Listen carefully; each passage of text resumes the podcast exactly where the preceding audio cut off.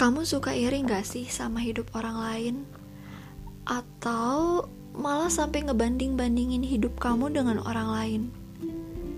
Kalau iya, aku bisa pastiin kamu ada di podcast yang tepat. Soalnya aku juga pernah mengalami hal yang sama kayak kamu. Kalau sekarang-sekarang sih udah berkurang banyak Meskipun terkadang suka kambuh rasa iri ketika kita lagi waktunya down aja gitu. Rasa iri yang sampai menimbulkan kekhawatiran akan masa depan. Ngerasa nggak akan sesukses orang lain atau nggak akan sesukses orang yang kita jadikan bahan irinya kita. Sebagai contoh nih, kamu sukses di bidang akademik tapi tiba-tiba kamu melihat teman kamu yang sukses sebagai artis TikTok udah ngeluarin banyak videonya yang laris manis di pasaran kamu ngerasa kamu belum mengeluarkan satu video pun. Dan kamu melabeli diri kamu gak sukses karena patokan kamu sukses adalah dia. Padahal kamu harusnya teliti dan jeli. Kamu dan dia itu ada di ranah yang berbeda. Kamu sukses di bidang akademik, sedangkan dia sukses di bidang entertain. Kalian sukses di jalannya masing-masing, karena memang setiap orang punya tujuan dan arahnya masing-masing. By the way, kalau kamu ngerasain ini semua, berarti kamu lagi ngalamin yang namanya quarter life crisis. Ya, sebagai salah, satu tanda aja sih Rasa iri itu nggak bisa dijadikan patokan satu-satunya patokan bahwa kamu sedang mengalami hal ini. Tapi aku garis bawahi lagi, ini adalah salah satu tandanya. Well, dari dulu aku paling menghindari yang namanya quarter life crisis. Swear deh. Karena serem aja gitu rasanya harus mengalami kebimbangan, kegalauan dalam hidup yang bersangkut paut sama masa depan. Yang ada dalam pikiran aku waktu itu adalah quarter life crisis cuma bakal dialami oleh orang-orang yang ngatur hidupnya itu pasti gak benar. Sampai-sampai aku berdoa setengah mati biar gak mengalami quarter life crisis. Pokoknya janji deh bakal ngejalanin hidup dengan penuh rencana dan serius. Tapi ternyata gak gitu konsepnya cuy quarter life crisis adalah fase yang harus dilewati semua orang dan pasti akan dialami ketika kita akan beranjak dewasa. Ada yang bilang dia bakal muncul di umur 20 ke atas.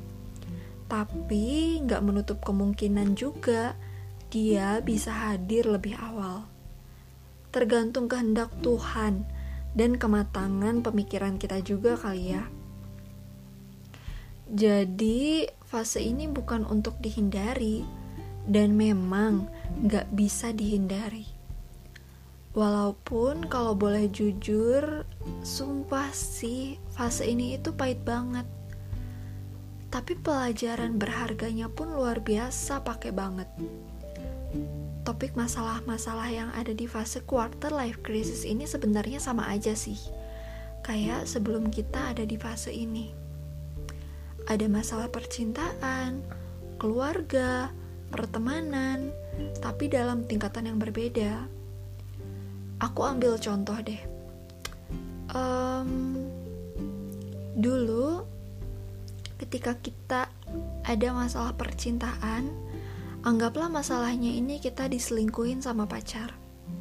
Ya udah, siklusnya itu cuman sedih, ada masa peralihan, terus move on. Tapi ketika di fase quarter life crisis dengan masalah yang sama, nggak akan segampang itu cuy.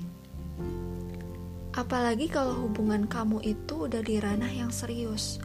Orang tua udah saling kenal, udah punya tujuan dan rencana di masa depan di fase ini selain sedih, pasti juga timbul perasaan belum bisa melakukan yang terbaik. Duh, apa ya? kata orang, masa aku putus di umur segini sih? Kan udah umur nikah padahal. Ya, pokoknya pikiran-pikiran dan perasaan negatif lainnya itu pasti bakal muncul. Ada juga nih masalah di fase quarter life crisisnya itu bersangkut paut sama keluarga. Jadi nggak melulu soal percintaan, pertemanan, tapi bahkan dengan orang yang paling dekat sekalipun bisa dijadikan masalah nih di quarter life crisis. Yang biasanya jarang banget kan dialami sama orang di bawah 20 tahun. Tapi kok bisa ya? Di fase ini semuanya terjadi Ya karena di fase yang ngebuat kita terlibat banyak masalah ini, kita jadi banyak berpikir secara mendalam atau kritis. Otomatis pasti ada deh satu dua prinsip kita yang beda sama apa yang orang tua kita yakini. Aku pernah banget nih ngalami hal seperti ini.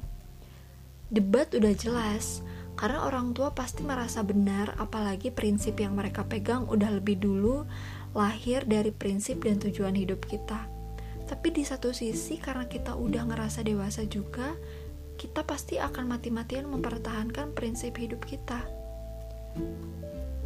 Tapi setelah dipikir-pikir, sebenarnya solusinya bukan mendebat. Ya, sebagai anak memang kitalah sih yang harus paling sabar. Tahan pendapat kalau emang pendapat kita nggak diterima terus-menerus dan coba jelaskan dengan metode lain. Jelaskan dengan tindakan, supaya orang tua lebih mengerti dan yakin. Makanya nih, banyak orang yang bilang di umur kita yang 20 ke atas, coba deh untuk hidup sendiri seperti ngekos dan lain sebagainya. Biarkan karakter kita itu terbentuk kuat terlebih dahulu tanpa adanya debat, penyangkalan, yang ngebuat kita jadi goyah.